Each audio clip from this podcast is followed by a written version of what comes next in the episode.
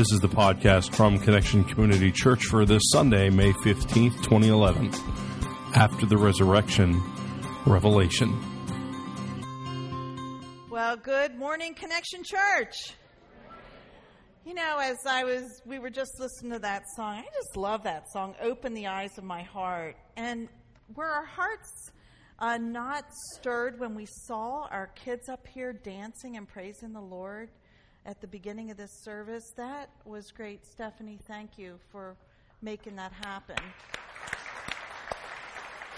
And to all of you ladies, and uh, we had one young man, Gabe, who was part of that. We just look forward to what God's going to do next. So thank Amen. you so much. My name's Carrie Jones. I'm Alan Jones. And we're two sinners who have been saved by the grace of our Lord and Savior Jesus Christ. Would you pray with us, please? God, we thank you so much for already revealing yourself to us through the the children who were here earlier uh, dancing, bowing down before you, and our young people, Lord. Now open the eyes of our hearts so that we might see you, uh, be transformed and changed by your word found in Scripture. Help us leave a little bit different than when we came in this morning. We give this time to you, Lord, and help us set aside the maybe the agendas of the day and just focus on, on you right now. We pray this in your name. Amen. Amen. Okay, so we want to just bless the praise the Lord for blessing us with a wonderful week's vacation. You know, it's always Woo! good to get away, but it's always really great to be back, and it's wonderful to be here with you all this morning as we praise and worship our Lord and Savior Jesus Christ. We want to say a big shout out, thank you to Diane Laird, although she's not here today, for uh, bringing the message last week. We understand, she did an absolutely marvelous job, and we are just so blessed to have her with us, not only on the keyboard in the band here, but also to bring the message when she does. We thank her for that. And so today we start a new series after the resurrection. Today we are going to be focused on Revelation. Not the book in the Bible, but the concept Revelation. So picture this. It's the evening of that first Easter over 2,000 years ago. Now, on Easter this year and then the following week, we, we talked about how even after disciples first saw the empty tomb, how they still didn't quite understand what had happened. They still didn't quite capture that Jesus had resurrected. How even though Jesus had told them what, what needed to happen, told them what uh, had to happen, what was going to happen, they still didn't quite get it when it did happen. they were, well, they were confused. That's the word, confused. Um, what we haven't really talked about, though, was the other emotion that was confronting the disciples that day, and that emotion was fear. That emotion was fear. At this point, not only are they a little confused, but they are really afraid as well. And so, if you have your Bibles with you, we're going to take a look at a few scriptures in John chapter 20. Right now, verse 19, just a part of verse 19. The Bible tells us on the evening of that first day of the week, when the disciples were together with the door locked for fear of the Jewish leaders, dot, dot, dot. We'll get to the dot, dot, dot later. So for right now, they were together in a locked room, fearful of what the Jewish leaders might do. Some scholars believe that they were gathered in that same room that they had gathered uh, with Jesus to share that Last Supper, where they had shared their final Passover meal together. The disciples had seen after that meal what had happened to Jesus. They'd heard the shouts, crucify, and they had witnessed his arrest and his crucifixion. They had seen him slowly die on a cross. As his closest followers, they were afraid. And they were afraid because who's to say that they're not going to end up the same fate as, as Christ? Uh, they were afraid they might too end up hung on a Roman cross.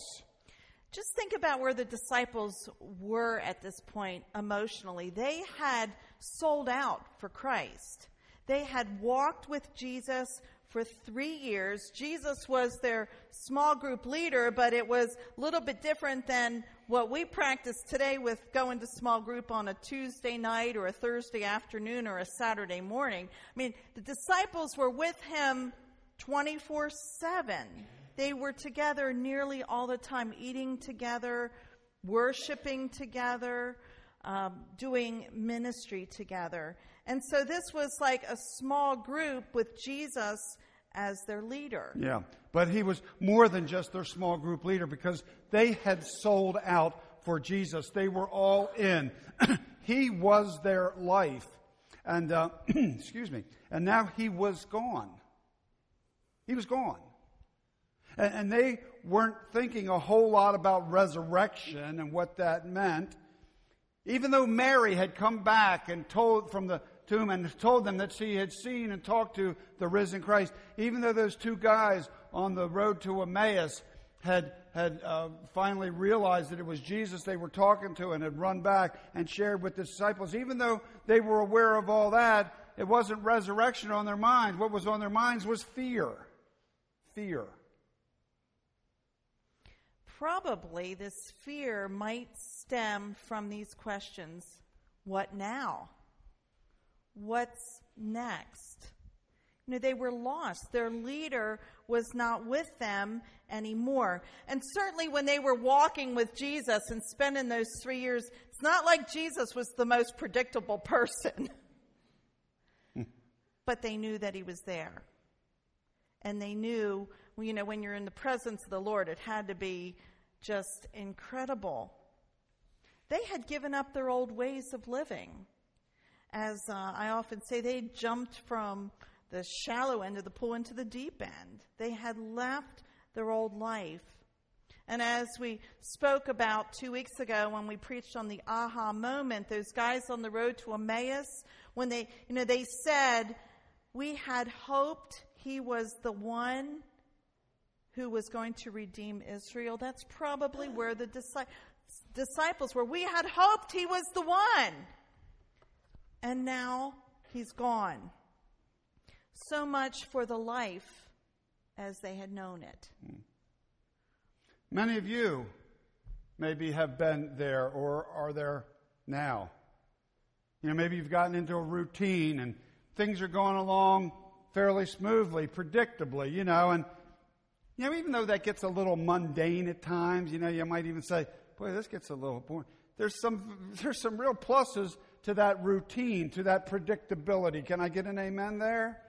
Yeah, there's some real pluses in knowing what to expect, even though it might not always be on the edge of your seat exciting. And maybe you've also um, had your routine, either in the past or even right now, severely disrupted. And usually that disruption, as was the case with the disciples, is the because of some kind of a loss. Maybe the loss was a death to somebody close to you, somebody you loved, a family member, a, a friend, or, or someone. Or, or maybe it was your health, a change in your health, a loss in your health. Maybe it was the loss of a relationship that you held dear. Maybe, maybe it's a job loss, a career loss, a, a loss of what you thought was going to be. Uh, you know, the list goes on. And in that loss, your world is or was turned upside down. And, and out of that, you were or you are fearful. Because well, you used to have a pretty good idea. sorry. You used to have a pretty good idea of what was going to happen next. And, and now, and now you just don't know that's where it seems that the disciples were at this point. You know, they had a pretty good idea that Jesus was predictably unpredictable. But at this point, well, now they just don't know. They don't know what's in store for them. But, and there's always a but, that changes in an instant when we take a look again at John chapter 20 and we continue on verse 19. We read this On the evening of that first day of the week, when the disciples were together, picture them being together, the doors locked for fear of the Jewish leaders, Jesus came and stood among them and said, What did he say? Yeah, peace be with you. After he said this, he showed them his hands and his side. The disciples were overjoyed when they saw the Lord. Can you imagine having been there in that room? Wouldn't that have just been the wildest thing? I, it just boggles my mind. They're all huddled in this locked room, scared to death, and Jesus comes. And what's it say? He came and, uh, and stood among them. Interesting. Yeah, did ever wonder how he got in? Did he unlock the door? Did he pick the lock? Did he uh, uh, was he strong enough to break? Did he just walk through the door? Did he walk through the wall? It doesn't tell us, does it? It just says he came and stood among. I guess that's not the important part, is it? It's not important how he got in the room. What's important is that line right there that's highlighted. Say it with me, will you? Peace be with you. That's the important thing, isn't it? That he's there with them and he says, Peace be with you. In other words, I can, I can boil this down to two words fear not. Fear not. You know, it's the same, it's the same words that were spoken by the angel several times 33 years earlier when he was born. You remember, several times the angels say, Fear not. Be not afraid. Peace be with you. Because the thing is, when Jesus is there, when he's able to say, I'm here, we know everything's going to be okay. Everything's going to be okay. Then scripture tells us that he showed them his hands and his side. he was revealing who he truly was. He wanted them to know for sure and for certain that he was the resurrected Christ. He was the one that had been hung on that Christ. Jesus revealed himself to them, and in turn, they had a revelation.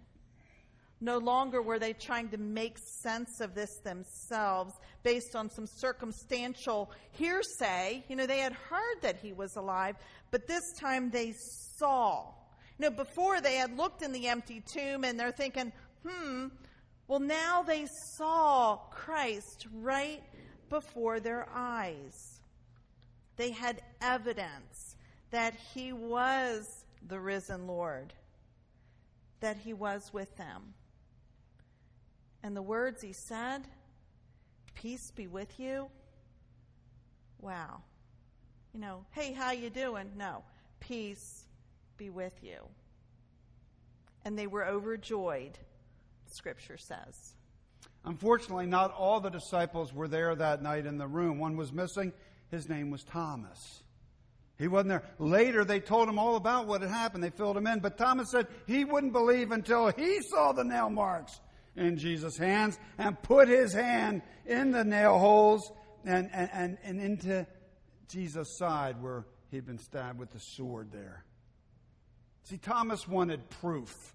He wasn't going to go on hearsay. He wanted proof. He wanted proof that this person they saw was, in fact, the risen Christ. Well, because of that, Thomas got a name that some of you may be familiar with. It's, he's called Doubting Thomas. You know, even people who don't know Scripture say he was a doubting Thomas or she was a doubting Thomas. Well, that's where it came from, doubting Thomas. But the truth is, he wasn't much different than his buddies, the disciples. They didn't believe either. So he needed to see tr- proof. And the truth is, we're not a whole lot different either. Hmm. Because there are times when we feel like we want proof. We want proof that Jesus is we- real. We want proof that Jesus is among us. We want proof that Jesus has the power to transform our lives. We want to see Jesus. We want to feel Jesus. We want to experience Jesus. We want proof that Jesus is who Jesus says he is. Yeah. Scripture tells us later that week the disciples, again, were all together in the house. This time Thomas was with them. Uh, apparently, they're still a little fearful. because again, the doors are locked. And once again, Jesus comes and stands among them and says, Say with me, Peace be with you. And then he told Thomas to put his finger where the nail had been in his hand, to put his hand in Jesus' side where he'd been stabbed with a sword. And he told Thomas to stop doubting and believe. Stop doubting and believe. Well, we're not actually told what Thomas did, but we are told what Thomas said. Thomas said, My Lord and my God. Can you just imagine where Thomas was at, you know, in his head? And here the risen Christ was, okay, here I am. Go ahead and touch. He didn't seem to need to at this point. He was there, my Lord and my God. He responds. But then Jesus finishes by saying, it's John 20, verse 29. In fact, why don't you say it with me? Because you have seen me, you have believed. Blessed are those who have not seen and yet have believed. Blessed are those who have not seen and yet believe. Jesus blessed the disciples by allowing them to see him resurrected allowing them firsthand evidence that he, in fact, had come back from the dead, that he, in fact, lived once again. Jesus points out to us that it's not so great a challenge to believe what when one has actually seen the risen Lord, but he says those who have not seen and yet believe are the ones who are blessed people like you and me and so many, many others, people who have been in the presence of the risen Christ but haven't actually seen him. And you know, we may want proof, but how are we going to get it? Because Jesus, after he, he was on the earth a few days after resurrected, and then he ascended to sit at the right hand of God the Father Almighty. He ascended. It's, it's not real likely that he's going to walk through that door today. I mean, he could, but it's not real likely. It's not real likely that he's going to stand, the resurrected Christ is going to stand here amongst us this morning. It's not that he can't do it, it's just that it doesn't seem like that happens very often. Amen? Amen. I don't hear about that happening too often. Not likely he's going to be here in the flesh with us this morning. But the thing to remember is this that even though we may not actually see and touch the, the risen Christ, it doesn't mean that Jesus doesn't reveal himself to us. When I think of this, I kind of oh, I, I think about the wind. Last night the wind was blowing pretty good, wasn't it? Did anybody see the wind last night? It's because it was dark, right? You can only see the wind in the daytime. No, duh. You can't see the wind, can you? So does that mean it's not real? Of course not because you feel the wind, don't you? You feel it. And also, you can see the results. If you have, like with us, when I see patio furniture knocked over, I know the wind has been, you know, I see the results. I feel it and I see the results. That's how I know the wind is real. Jesus reveals himself to us in so many ways. There's a great Bible study called Experiencing God. And in that, um, those of us who have taken it know that Jesus reveals himself through, first of all, Scripture. That's, that's primo. Through people, through each other, through circumstance, through the church, through prayer. Jesus reveals himself in so many ways. And we might feel his presence in, in tangible ways, but we don't need to see him. I know a couple years ago, I was in this really bad, bad place where I was confused about even my call to ministry. And it was just a time that lasted for a year or so. And you know where the place I could see Jesus the most was when I looked in the eyes of, of my first grandbaby of Isabella. That's where I could see God. So I spent so much time just clinging to that little girl because that's how God revealed himself to me. God does that in so many different ways. Jesus reveals himself to you, to me, in so many different ways. And when we're in the midst of lots and lots of turmoil, God can say to us, Peace be with you, through the eyes of a child, through scripture, through prayer. Peace be with you. And our fears are calmed. We experience that peace that passes all understanding, not a peace that the world gives, but a peace that only God can give through the Holy Spirit that comes and dwells in us. Those of you who were here last week and watched Diane Laird preach experienced that. Now, some of you might not know this, but her dad, Charlie Hulse, who's a member of our church, and I have permission to say this, Charlie's in his last days. He's ready, by the way. He's ready to meet the Lord. He has seen the Lord, and it's been glorious. And Diana's with him right now. But she was able, because of the peace of the Lord, to stand up here and proclaim the word of God in the midst of knowing that her father might not be alive when she got done. That's the peace that only God can give. He gave it to her, He can give it to you through the power of the Holy Spirit. That's the way God works. God wants to pour that in and through you. We don't have to see God, but we can experience God. And the other thing about that is that it's not a feeling either, it's a decision to believe that God's going to do what God's going to do in your life and in my life. We need to choose to trust, especially in those kinds of circumstances. And so we, we realize Christ, when we, we can feel Him, we can feel His presence. And, and, and we also, um, Jesus reveals Himself to us often in, in results, in what happens around us.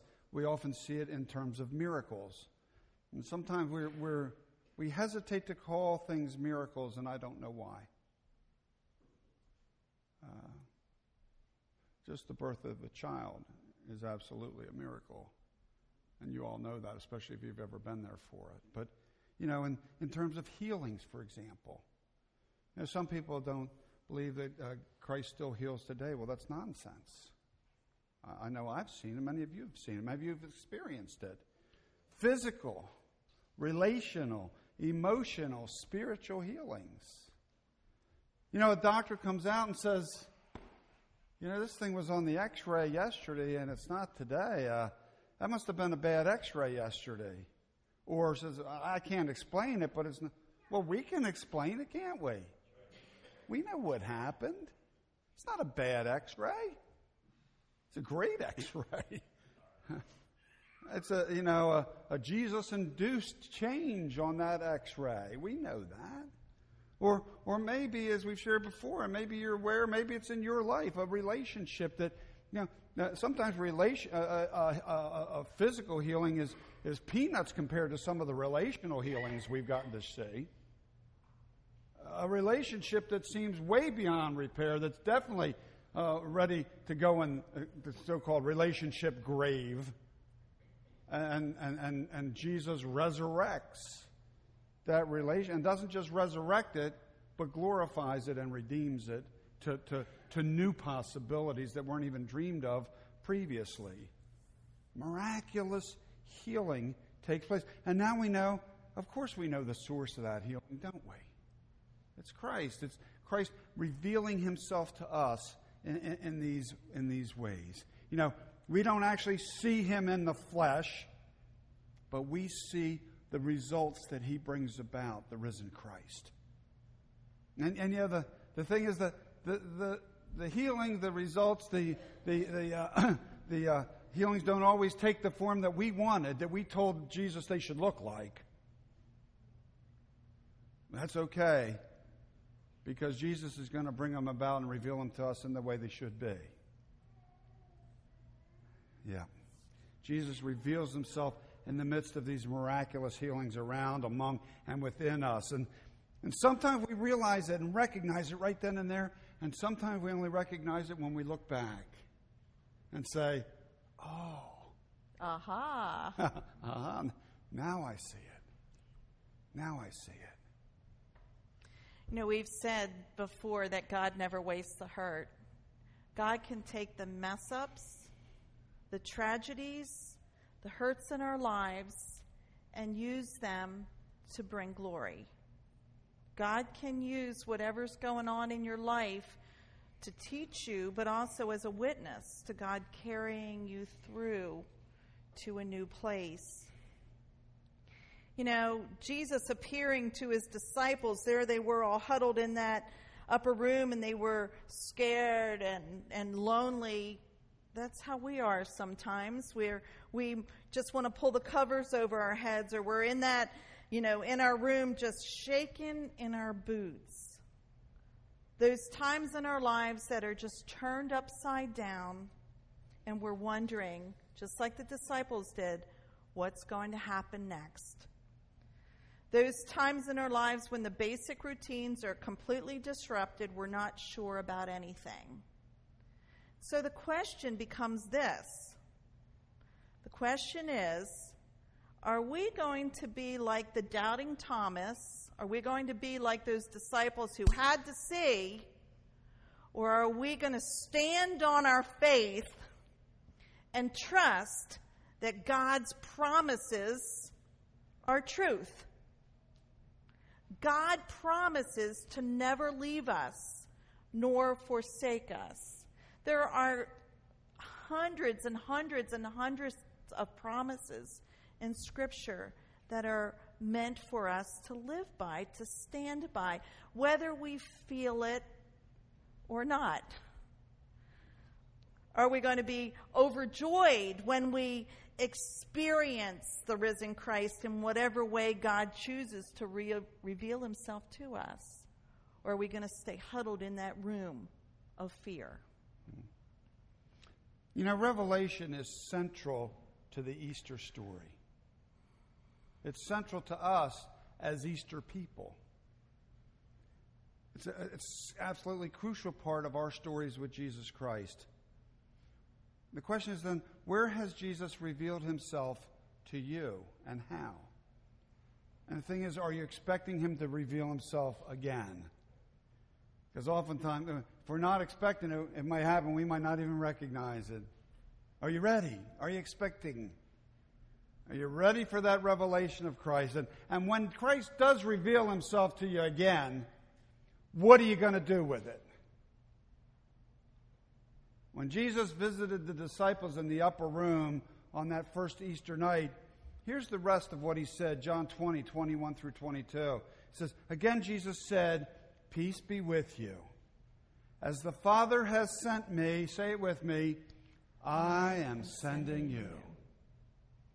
As the Father has sent me, I am sending you, Jesus says. And with that, he breathed on them and said, Receive the Holy Spirit. You know, God's breathing on each one of you. And He's saying, Receive me, receive the Holy Spirit. He's breathing life right into you.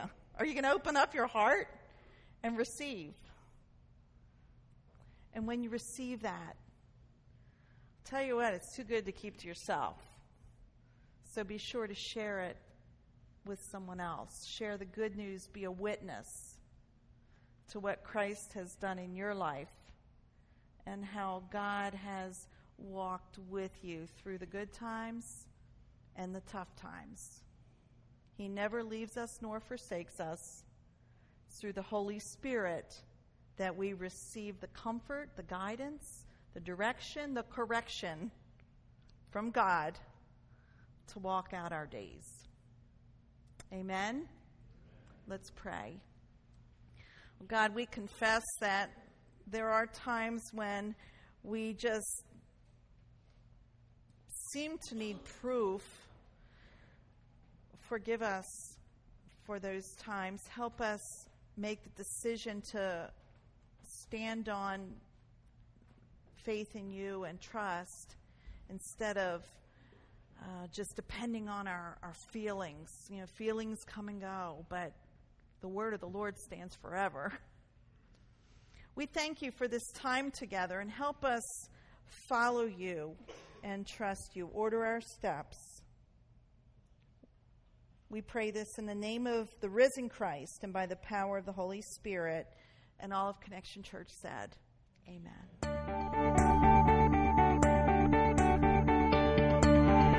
Thank you for joining us for our podcast. For more information about Connection Community Church in Middletown, Delaware, please visit our website at www.connectioncc.org. You can also call our church offices at 302 378 7692. Connection Community Church, connecting people with Jesus and the life that He offers.